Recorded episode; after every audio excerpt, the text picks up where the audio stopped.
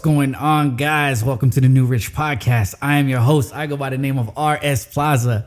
And today, man, we got a special guest in the building. He goes by Will Butler. What's up, my brother? How are you doing, man? I'm doing incredible, man. Thanks for having me. Nah, for sure. I, I, it's a pleasure, man. And, and, it's cool because I've known Will for a while now. Um, did we go to what middle school you went to? No, I went to um, middle school in Miami. Okay, we so went to the same high school. High school. Yeah. All right. So we went to the same high school, and we'll dive in with the story, man. But we'll tell them, man, what you work on, what you do, man. Just give them a little two minute drop. All right. Well, my background's in the mortgage mortgage business by trade. Um, been doing that for close to nine years, so literally all of my adult life. Nice. Um, worked my way up to being the top one percent in production nationwide, wow. funding over eighty million in in uh, real estate transactions. Um, but really, my passion really lies in, in coaching people and building sales funnels to help skyrocket profits for small business owners and entrepreneurs. Nice, man. That's super cool, man. And, and what's dope about Will and my story with Will is that um, well, one shout out to Will. Will will be our special guest speaker at Leadership Talks, and he's gonna bring down the house. He's trying to be very soft spoken today because we're on the radio. But I was watching some of his clips when we were offline, and my brother Will is gonna be incredible. His energy is gonna be on a thousand. So make sure you go to Leadership Talks um, next Thursday. But anyways um, I got to see Will. We went to the same high school, so now now we got it clear. We went to the same high school, and then I moved out to Orlando, and then I got to see Will. You come out to Orlando and just kind of like make a name for yourself, um, and, and just silent but deadly. So let's just start there, man. Like, how did you, you know, just come to this new city? and you know look eight years later which is not that long of a time you know in the mortgage industry and in your industry you're known like you talk about it you know so how is how has that been like well, um, I would say it, it it was actually forced upon me. Right. So I worked at a, a, Fortune 100 company, and what I did at the time when I lived in Melbourne, um, what I did at the time was loss mitigation. So I, I, prevented foreclosures. I was doing whatever I could to keep people in their homes so they wouldn't lose their house. Uh, doing short sales, things of that nature. And in that process, um, you know, I was working at this Fortune 100 company, real corporate job. Um, I worked my way up to number three out of 17,000 employees in this one particular role. Wow. And so um, I don't say that to brag, but to, yeah. to, let you guys know, like I was showing up early, I was staying late, I was putting in the work, I was doing everything that I thought that I was supposed to do, and I believe that I was supposed to do, and that leadership would see that, yeah. right? And um, and so I knew there was always a shelf life on in, in that career path. Once the economy got good, you didn't need people to, yeah. to prevent foreclosure. Um, but I figured, you know, this is a huge company; they could repurpose me so when the time comes i could i could work my way into leadership whatever the case may be. And at the time just for like a reference to people that was around like what year? That's like around like 09ish right? Like, um no I was, I, yeah that was probably 2012ish um, was around when yeah so people really are still in that from like 2008 that recession and oh, all yeah. of that. So yeah. so that's how you got plugged in. So now you're transferring you think people are going to notice you and what happens. So uh, uh, an opportunity opens up at the at the company uh, leadership position, and okay. I'm number three. So I'm like, all right, cool. I got an opportunity here. This is my it's shot. Mine. So I apply, and come to find out they hire somebody else. Nice, right? They well, didn't even nice, interview me. They didn't even interview me. Damn. And so, you know, I'm the type of person when things like that happen, I'm, I, I usually don't bite my tongue. You know, I'm not going to cause a scene or anything, but I went to the VP of sales uh, at that point in time or the VP of operations, and I walked into her office and I said, um, Hey, you know, I noticed that you guys filled the position, but you guys didn't even interview me. Yeah. I know how to do this. I could teach people how to do exactly what I'm doing and do it at a high level. So why wasn't I even interviewed? And she told me two things.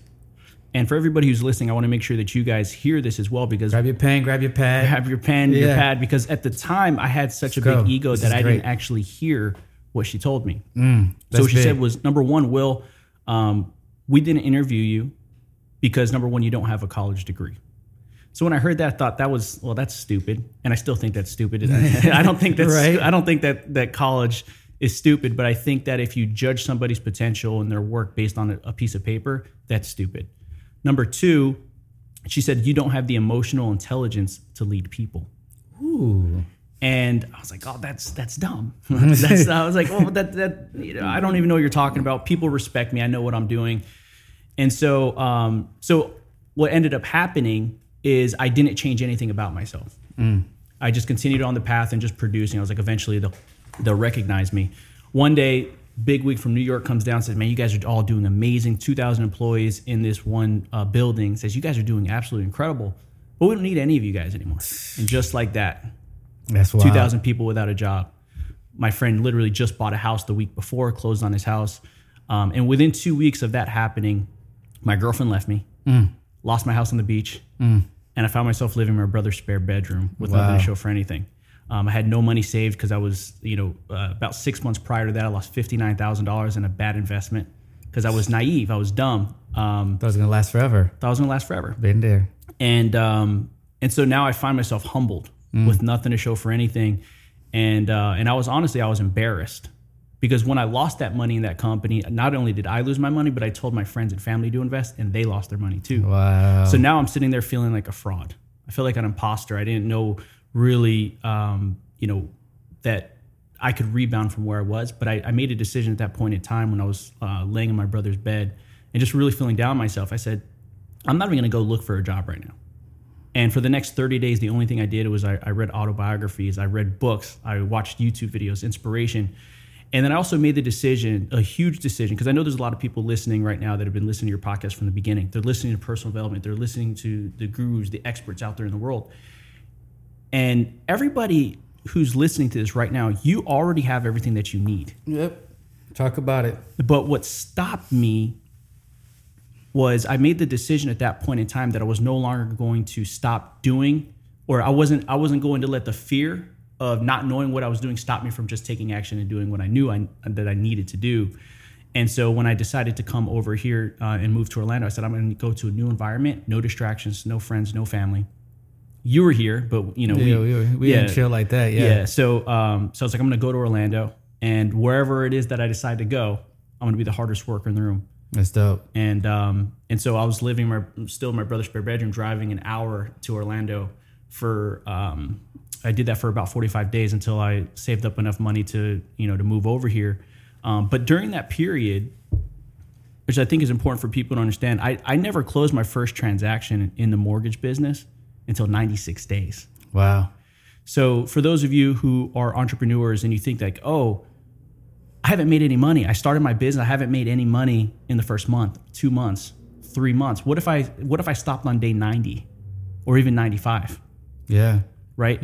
Um, and it took me 96 days to close one, but by the end of my fourth month, I had 32 transactions in the pipeline. Wow. Wow. Um, and, that makes me think, you know, like uh, you I go to these sales training, they always say like we live in a in a 60, 90 day world, Mm. you know. So what you do early on, you know, you're gonna see those results. You know what like what what's your what's your grounding for today? You're gonna see the results in 60, 90 days. Um, and, and that actually transitioned to one of the things that I actually took notes to ask you about. I think like, you know, because I was able to like, we weren't super close, but I was always around you in this Yeah. period, you know, subcon like, you know, around it, around the business. So I was able to see what you did. And I felt like you went into this, I agree with you. You went into this new environment and you put your head down and you went to work. Like you really went to work, my man. And I like that. And, and, and that's why I wanted to ask you, like, what was that like, you know, because in the beginning, I've seen you out a few times because again, we were close in the respect for the business. I've seen you out a few times, but then it also almost I, I seen you kind of shift the gear a little bit more and just really put your head down and work. Like, what was that like? What got you to that mindset to click? To really just put in the work. Yeah, because like you just like I feel like there was you know you were kind of cool, cool, cool. All of a sudden, I just seen my man Will just really lock in. Yeah. Like, um, so I would say pain, honestly. I went good. through enough pain that I said, I'm not going to let this happen again. So when that happened, I busted my ass for the next 120 days or so to fill up my pipeline. And the, the next challenge came, right? And this is the thing that really pushed me to another level was I hadn't grown into the person capable to sustain the business. that's good. So that's good. 32 contracts in my pipeline, uh, only 16 of the 32 ever closed Uh huh. because I was getting 30 day contracts. It was taking over four months to close. Um, I didn't understand how to communicate with all the parties involved in a transaction. I didn't know how to to provide a world class experience not only for the consumer but all of the the referral partners, the the other vendors, everybody who's involved in this transaction, and keep everybody happy, keep everybody informed, so that I didn't just get the first deal, but I also got the second deal, the third deal, the fourth deal, and and I literally imploded. I lost everything. So I built up my business. And what, when I say I was busting my ass, guys, like I'm talking 12 to 14 hour days.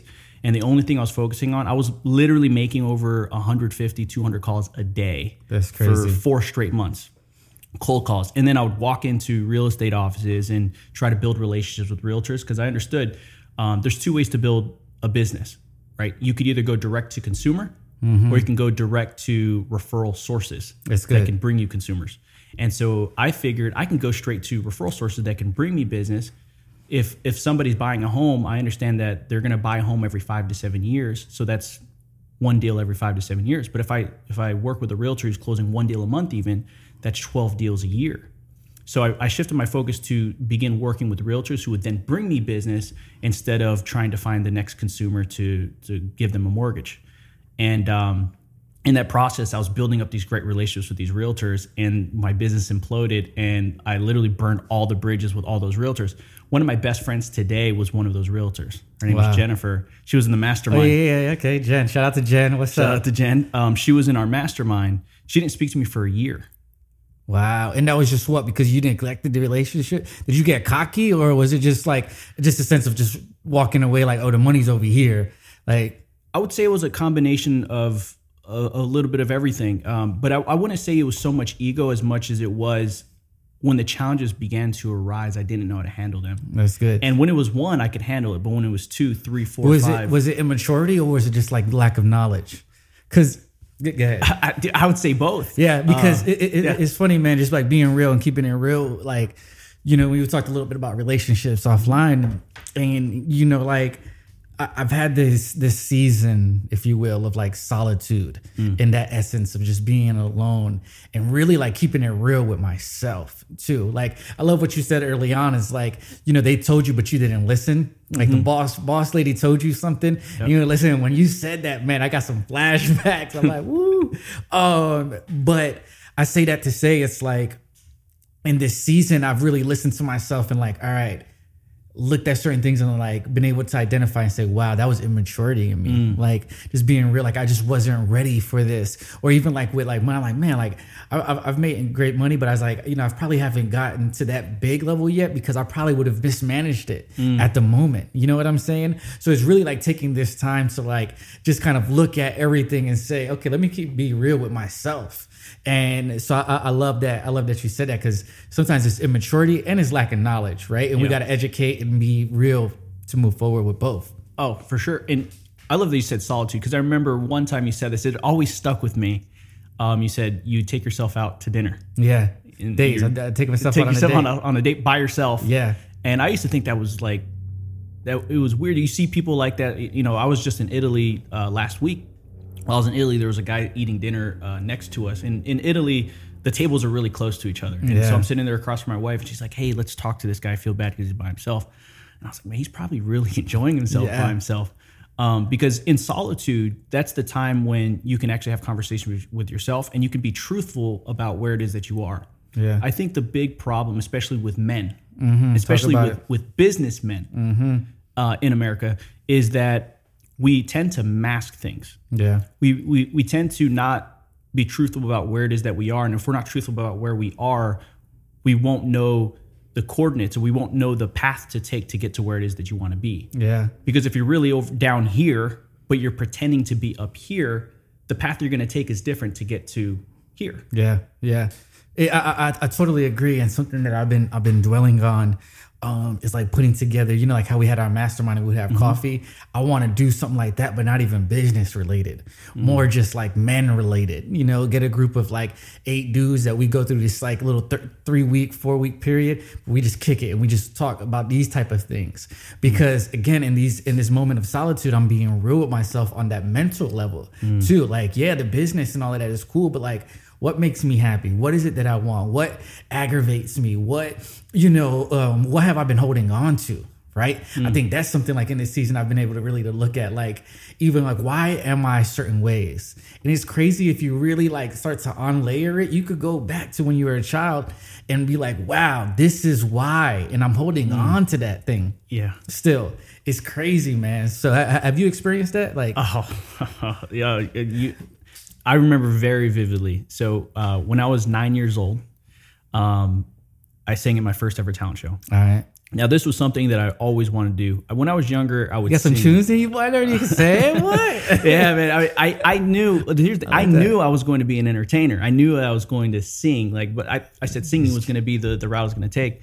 Um, so I signed up for this talent show. And it was the first time I was ever going to do it. And I remember I'm standing behind the curtain, and um, and they're about to call my name. And so when they call my name, I have I literally have all these butterflies. Like even just thinking about that moment, because the first time I stepped in front of a, a microphone, and um, and I have all these chills, man. Like my my, I remember sitting there, my the goosebumps on my arm, the the hairs on the back of my neck are raising, and I'm about to go up there. And as soon as I'm in front of the mic, I feel like this is where I belong. Mm, that's good. And I sing a song, "What a Beautiful World" by Louis Armstrong. okay.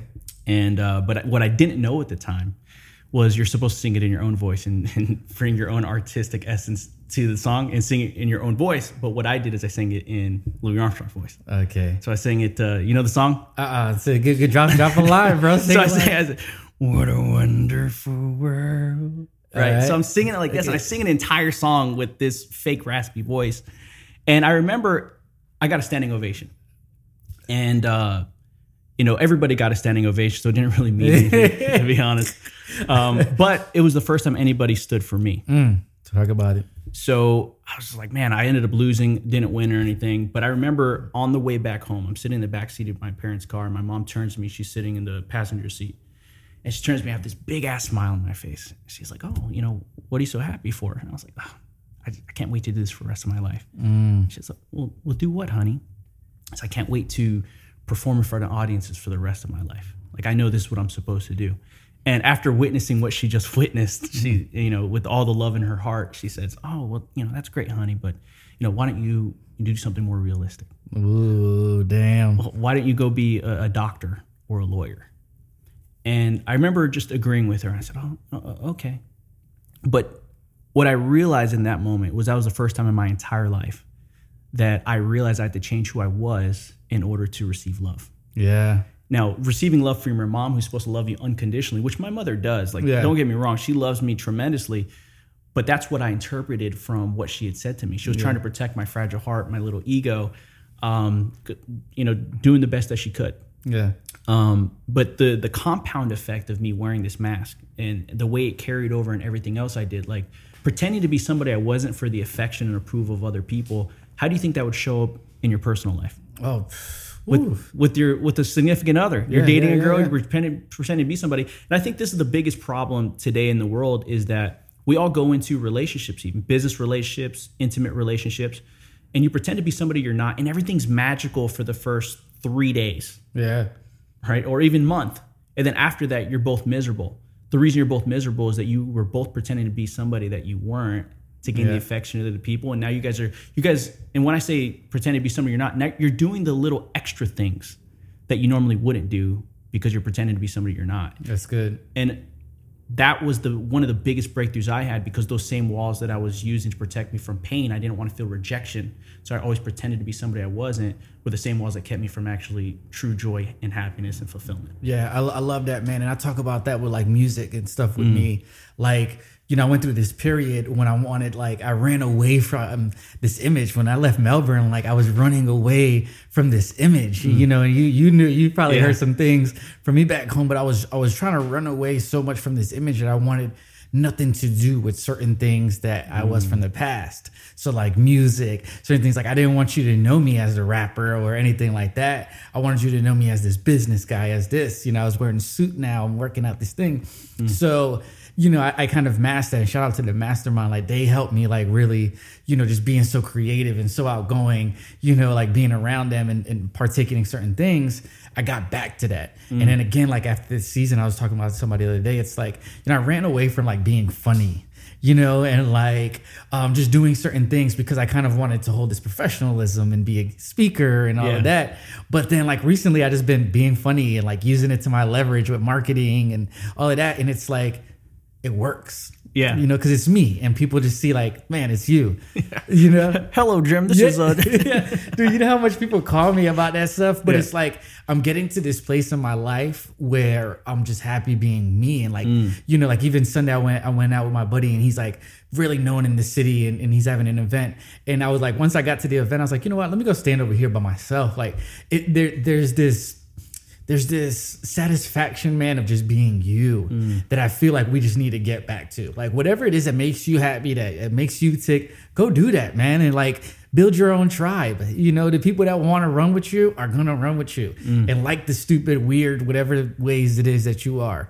You know, dude i i love that i really love that because i i see you and i see you authentically being you right? And like every time i see those videos hey hey jeremy you know and you're, you're pretending to be a reporter every time i see it, i'm like that's hilarious man. And you're it looks like you're having a, a blast. It looks like you're having so much fun.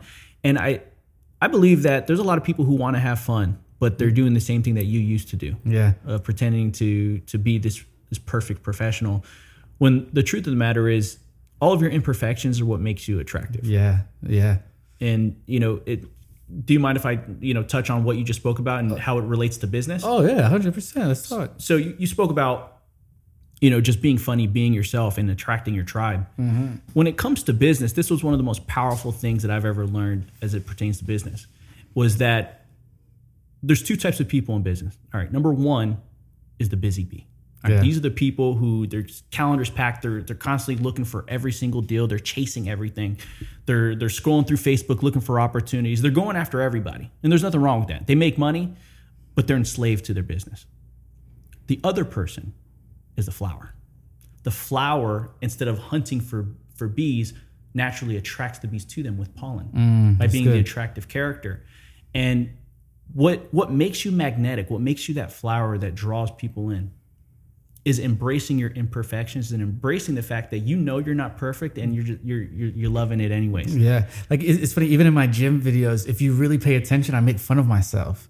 Like in the last one, I'm like, uh, you know, Jim, you know, you know, I don't really know how to spell, right? And and, and like, you know, because it's just look, it is what it is. Like I'm not the best speller, but I could go on stage and speak very well and have very dynamic conversations. I'm not great at math, but I know how to look at my bank account and make sure that it it checks and balances. You know what I'm saying? So there, there there's an ability, and I, and I see that about you too. Like you, you you're you're growing into you know just who you are and, and- what you naturally want to do, and that's dope. And I think that you know how much of that has to do with now like your coaching. You know, I want to talk about mm. like you know now you you've you've been so successful in these you know these last eight year run. You know, I know you transferred to coaching and doing more coaching opportunity. What is your coaching style and like what does somebody expect being coached by you? Like Yeah, so to be coached by me, really, it's me just asking questions. Yeah. I, I think the the most important thing you could do is is help people find the answers themselves and not just give it to them.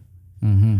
Um, so that's what I like to do, man. I, I like to find out what it is that you actually enjoy. I want to. I love to find out who you really are and how we can bring that to the table, so you can have fun while you're doing your Yeah. business, but also, um, you know, identify what what are the the small hinges that swing the biggest doors in your business yeah, because there's so many different ways. Like I'll share with you a story is once I learned like, do you do any database marketing? Are you familiar with database marketing? I, I I get it. Yeah. like- okay. So um, just to share with you an example is I neglected this for so many years. I've heard it many, many, many times of, hey, your database is important. Your database is important. Um, because you hear things when it comes to marketing you hear things like, oh, what's your cost of acquisition? Like, what does Yeah. it cost to acquire a customer? And most businesses, when they acquire a customer, it and let's say you, if I'm selling a product for fifty dollars, it actually costs me seventy dollars to acquire that customer for fifty, for example Yeah. right? So I'm at a deficit, so negative negative twenty dollars. Most businesses they say, "Oh, that's a loss. Let me turn off the ads. I'm not making any money. Let me just try to do it all on my own without using advertising." But when you start doing that, you don't realize that all of the money is made on the back end. It Yeah. costed me seventy dollars. I, I sold a product for fifty, so now I'm in a deficit of twenty dollars. But do I have a system in place that could naturally take somebody from where it is that they are, a customer that bought something from me, to now buy something else from me? That's good. So um, that's what Relentless Revenues coaching is all about, right? Relentless Revenues, the whole premise of it is how can we acquire customers at the lowest level or at the cheapest level, bring them in. The cost of acquisition is fine because if I'm selling a product, my first coaching client, by the way, this I think is a good story to share. Um, we talk about like the idea of belief. The first client that ever hired me to coach them paid me twelve thousand dollars. Wow. For uh, for twelve weeks coaching, one hour a week, and the only reason why is I didn't know any better. So I was going through coaching. Like I always believe, if anybody's ever looking for a coach, don't hire a coach that doesn't get coached themselves. Yeah. And so when I I, want to tap onto that too, but go ahead. yeah, so when I when I started going through this coaching process, um, you know, I was talking to my coach. I was like, well, how do I determine how much I charge? I was gonna like, oh, I'll just charge two hundred dollars an hour or something like that. He's like, that's no, absolutely not. Um, he's like, you, you're selling a result. You're not selling by the hour. You're not selling your time. That's what employees do. Mm, that's I said, oh, well, I'm selling a, a result. So how important is the result that I'm selling or the, the, the solution that I'm providing? How important is that to these people? Yeah, that's good. And um, and so he's like, all right, well, what would you charge? And I said, all right, well, my first client, I don't know what I'm doing, so let's just say three thousand dollars. He's like, double it. I was like, six thousand dollars, and he's like, yeah. He's like, and when you think that's too much, double it again. And I was like, dude, there's no way. And he's like, he's like, I think just based off of conversations, you could charge twenty thousand dollars, people would pay it. But it was a limiting belief I had. So when I when I got my first call with this lady, um, I, I told her, uh, she's like, well, what is your fee? We go through the process. And I said, well, normally my fee's $20,000. And then I started backpedaling because I didn't know. I was like, oh, 20,000. And I was like, oh my God, that's so much money. I was like, you know, no, but if you take action today, I'll give it to you for 12,000. She's like, okay. And I was "R- really? Like in my mind, I'm like, for real? And then I was like, oh shit, I don't even know how to take the payment. so like you can't just say, oh, here's PayPal 12 grand because they're capped at $3,000. And so I had to go online and find out who could take the payment. And while I have this laid on hold for 30 minutes while I find a payment processor that could take a $12,000 payment. That's And so that was the first client I ever acquired. How did you market yourself to like, you know, even even put yourself in that position? Um, I would say just just bringing value to people, man. I think that um, But like, did she like like did you know her and like it was just like, oh well, I do coaching too. Like, how did she? How did you even get that person to sit down with you and have that conversation? building relationships with referral sources, right? Uh, Which what I spoke about when it came to the mortgage business. The same thing here. I, I look at everybody as a potential referral source, and I look at people with uh, with influence, especially as potential referral sources. Um, so, how could I bring value to the market? How could I help solve people's problems so that when they think of somebody who needs coaching, they think of me, right? And so what I did was, I mean, you you follow me on Instagram. I mean, I all I I just put content out there that was different, that was authentic, that was real, that I felt would pull on people's heartstrings. Um, and then it's like, hey, check this person's Instagram out. I think you're gonna like them. Oh yeah, cool. Referred to me, had the conversation, and you know, I wasn't ready to even start coaching. That's it just kind of just happened. Um, so really, the I would say the biggest thing is whatever anybody who's listening to this, if you want to market yourself in a way um, that people remember, you have to first be clear on what your value proposition is, and you want to be clear on who it is you're marketing to, Yeah, because your value proposition is going to be determined based on who you're marketing to, Mm-hmm. right? Not necessarily the other way around. Because if I say, "Oh, here's my value," my value is I can teach you how to close five five loans a month. I can help you make an extra ten thousand dollars a month, right? If I'm making a million dollars a month, how valuable is what you just sold me? yeah, a whole lot. right? And so, or, or not very at all, Yeah, yeah. right? Because if I'm making a million dollars a month and you're telling me you can you can help me make ten thousand dollars a month, it, there's there's no value there. Uh, You're not going to get this sale. But if my value proposition isn't here, I can make you make ten thousand dollars. Hey, I can help you earn an additional ten thousand dollars while protecting your time so that you can spend more time with what matters most to you, which is your family. Mm-hmm. That's and so you don't miss any of those magical moments. So becoming clear on who it is that you're marketing to, understanding their needs, their pain points, the solutions that they really want, and then portraying your message in a way that says, "Hey, I understand you." Because when it comes to marketing, the most important thing you could do is when people well, they'll put out a post on on social media, for example, and we know these people. They'll Yeah. put out a post, and when they put out a post, they're putting out a post solely so that people could understand them. They're putting it out. They're seeking significance. They're, they're looking to say, "Oh, look at me. Look at either how great I am, or oh, life sucks. Look at look how bad it is." But if you change the context to here, I could show you how bad my life was, or even currently how bad my life is, right? And I say, I can be going through something terrible. And I could share that and people say, Oh my God, I feel so bad for you. But if I'm if I'm putting out the content and it's always based on what is the value I'm bringing to them, I can Yeah. tell them um, the story of everything that's going wrong with me. But what is the gift I found in this? That's good. That's and good. and just constantly looking for that because I think if we could teach people how to think, Mm-hmm. Will like your influence will never run dry. Yeah, yeah, yeah. Yeah, no, I, I I agree, man. And like that's what I focus on even with the podcast, with leadership talks. Like it's like what can I bring to the audience at the highest value mm. to help them shift? Right? Like that's what I'm always thinking. Like that's like, you know, even with you, like that's why I even gave you a call, you know, offline. I'm like, yo, I need the heat. I like, you know, because I just want or even bringing you to the table to begin with. Like I knew that you were yeah on fire. Like you're gonna add value, and you and, you, and you're gonna build these people up and help them shift. So that's like the importance. And you know, I love it. You, you have to invest in mm-hmm. like what it is that you want to see. What is that outcome? And I want to touch on that. Like you talked, you talked about like you pay for coaching, mm-hmm. right? And like, what's the high? If you don't mind me asking, what's the highest amount you've paid for your for yourself for a coach?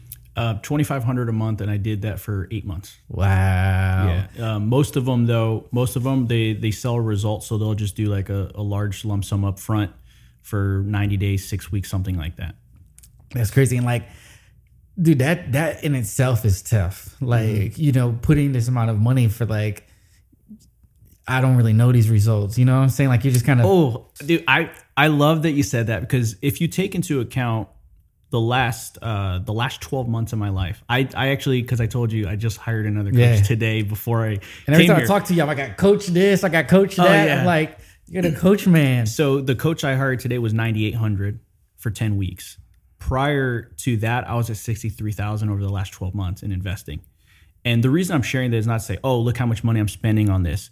But it's because I understand that the value that I'm going to take from this coaching, the compound effect of what I'm learning and how much money it's actually going to make me. I'm essentially betting on myself Yeah, yeah. with the that's good. knowledge I'm getting. Because if you think about it, like my wife, for example, she has a degree from U of M, the University of Michigan, Talk about it. right? And let's say she, I don't even know what her student loans are, but they may be fifty, sixty thousand dollars. What she learned in those four years, you know, she finds it really, really valuable. But I know it's not as valuable as what I learned, Yeah. right? Yeah. because what we learn in real world, what, we, what you learn in school, uh, in the traditional education system in college, they say what you learn in school by the time you graduate is already out of date in four years. I agree. you learn something in college in four years, it's obsolete. It doesn't matter anymore. and, and I had like like Dan. Shout out to Daniel on the podcast. I think he has what's his course called Mastering. Oh, he's gonna kill me for this. Mastering College. Um, but you know, he was talking about the rate of like even even with that degree. Once you get that degree, there's like I think it's like eighty percent of the people are only making forty thousand, and on top of it only being forty thousand, like most of the people aren't even using that degree to um, what it is that they're doing you know? So that's crazy and that's why i love um, napoleon hill and i'd be like he's the bible you know Think and Grow Rich talks about it. It's such an outdated like timeless book because it talks about specialized knowledge and i think you know that's what you're doing is you're investing in specialized knowledge to drive what it is that you're driving and it's wild today you say that because i had a call today and i'm like yo bet on your somebody called me for advice and i'm like yo bet on yourself you know just bet on yourself have the balls to bet on yourself um, you know, why is it that you, how did what helped you get to the point that you say, all right, I'm, I'm down to bet for, bet on myself? Because it, it's so surprising how much people don't bet on themselves. Yeah, I, great question. Great question. And I would say it it was the pain that drove me. And you hear this all the time. It was really it was the pain that drove me because I never bet on myself until I was laid off by that Fortune 100 company. Mm. And I remember just going through this pain, and I was like, I don't ever want to go through this again. So uh, it, now I adopted a new a new level of work ethic, right? Because I had this, I always had a work ethic, but now I had a work ethic that said I'm going to determine my own worth. I'm not going to go work for a company that says here's your salary. That's good. Say, I'm going to get paid for production. I'm going to go what if I if I produce better, I want to make more money. Yeah. Um, and when that started happening, I started realizing I started making you know real money for a change. And when when I started making more money, it's interesting because when you start cre- once once you start having successes, you start creating more belief. And I have this formula. I have a book that I'm working on. Uh, it's called The Missing Piece. And in the missing piece, there's a there's a piece in the book that I that I speak about, um, and it, it's drawn out in this graph. And the way the way I look at it is this: you have if you want to create belief in anything that you do, if you want to start betting on yourself, the first thing that you have to do is you have to know what your commitments are. That's good. Right? Simple. Number one, what are my commitments? Number two, my follow through. My follow through to those commitments will determine my number three, self esteem. My self esteem will be stacked. So think of self esteem like building blocks or Lego blocks. And I know here's my commitment I'm going to make 100 calls a day. My follow through, I make 100 calls, I add a, a Lego block. I do it again. The next day, I have two building blocks. I do it the third day, I got a third block, fourth block, fifth block. And I'm going through this. I'm like, man, I'm building up my self esteem. I skip a day that I was committed to getting it done. I skip a day. I don't lose one block. I lose two, three, four blocks. So when it comes to building up your self-esteem and building up your belief, every, it all goes back to what is the commitment? Number one. Number two, what is the the follow through to those commitments? Number three, you start building up the self-esteem. Once you start building up the self-esteem, you'll start producing better results. That's good. Because it's not about what it is that you do as much as it is how it is you're actually doing it. Because you could show up, for example, for we both speak on stage, yeah. right? And if you're if you're stepping onto a stage or you're even on a sales call, you could use a script and, and this whole framework on uh, to convert this person to make a sale.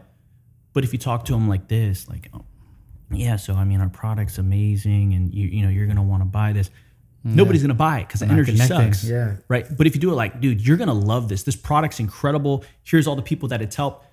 It's different. It's a different energy. So the the state in which I brought to the activity produced a better Good. result. That's good. And then once you start getting better results, it then creates bigger belief. But it all starts with your commitments, follow through. All right, all right, all right, man. Don't don't don't give them too much, man. Don't give them too much. Let's just start to wrap it up because I feel like we're gonna give them a lot more next Thursday, man. It's gonna be epic, and I already see you diving in, my brother. Man, Thursday's gonna be just dope, bro. Mm. I'm, I'm excited for it. So on this segment of the show, man, and sorry to cut you. I just we, we just can't we just can't keep giving them all of this knowledge for no, free. absolutely. And if you guys, if you got value out of this, you, Yeah. you don't, you don't even Yeah, know this what is to just expect icing on the on cake, and we can't dive too deep. You know what I'm saying? We don't want to give them, we don't want to give them too much, especially free before they come to the event. Not only that, good jazz, my brother. I appreciate all the knowledge. But this part of the show, we just asked you four questions, and then it's just you kind of end the question, right? So the first one is: When I was younger, I loved. I love video games. All right, which games you played? Man, I was I was a like a shooter game. Like- no, you no. I mean, I used to play Counter Strike back in the day, but no, dude, I was I was a, a nerdy gamer. Man, I used to What's play that? StarCraft, computer games. Oh, okay, okay. I'm- Robert I'm and them were into that. Yeah, yeah, Rob- yeah, yeah, exactly. it makes sense. It makes sense. Robert and them are really into all of that. So StarCraft. StarCraft, That- absolutely. that's funny. Um, my mother always told me. She always told me to believe in myself, even though she said that story. She always told me to believe in myself. Yes, sir. ironically, Right. Um, your favorite color is navy blue. why? I just love it, man. Yeah. I just there's something about it. It's it's not it's not quite black. It's a little friendlier than black, but it's still clean. Yeah, I like the navy, the Yankee. You know, Yankee blue is my thing. Yeah. Um, your first car was Ooh, 1993 Nissan Sentra. nice. What do you remember about that? We're like, what stage of your oh, life? Jeez, dude. I got it the day I graduated high school. It was mm. a, a gift from my parents. No AC in Florida. Uh-huh. it was rough, man. It had 200,000 miles when I got it. It died six months later. I was I was on a, a in an intersection. My car was literally just smoking everywhere. I had to pull over, and it, the car just died. That's hilarious. I had a very similar situation. I thought my What, car. what was your first car? Dude, my car was like it was like in 1993, I believe, too. 1996. It was the MX6. Okay. Um, and this thing was stick shift. Um, I had to put like a thousand dollars. Like they gave it to me, and I still had to put like a thousand dollars into it. And then it had no AC, mm. no radio. And then it got to a point. It's funny. I was thinking about this the other day. It got to a point where it wouldn't start, right? Okay. But since it was a stick shift, my, my friends taught me like if you push the car and kind of get a rolling start on a stick shift, you could shift down into it and the car would start. So, right? so you'd be outside of your car, Dude. push it, and then jump in it. dude, I would have friends. dude, I would have friends, doc, that would um, I would have friends that would be outside of my car, bro, and um, push it for me. that's It started like that's how bad. I had no AC in Florida, um, no radio, so I literally just rapped to myself. Solitude. yeah, talk about solitude, dad. Um, you know, and like, dude, yeah, I, people tell you, shout out to Peter, Loxley, Hopton, all of these guys would tell you they haven't pushed that white little MX6 or Oh, whatever man, it was. That's hilarious. Um, and it makes me feel good sometimes going out to you know my car now. It's funny. I literally thought of this like a couple of days ago. Anyways, Will, man, I'm I'm super excited to have you out at Leadership Talks. You know that's why we kind of prompted the conversation and build it up just to have a little build up. Um, you know that let them know where where where to uh, follow you on, and then you know we'll we'll see you Thursday, bro. Absolutely. Oh, Instagram. There's All right. William Simon Butler. Okay, I love that name and that. That's money right there.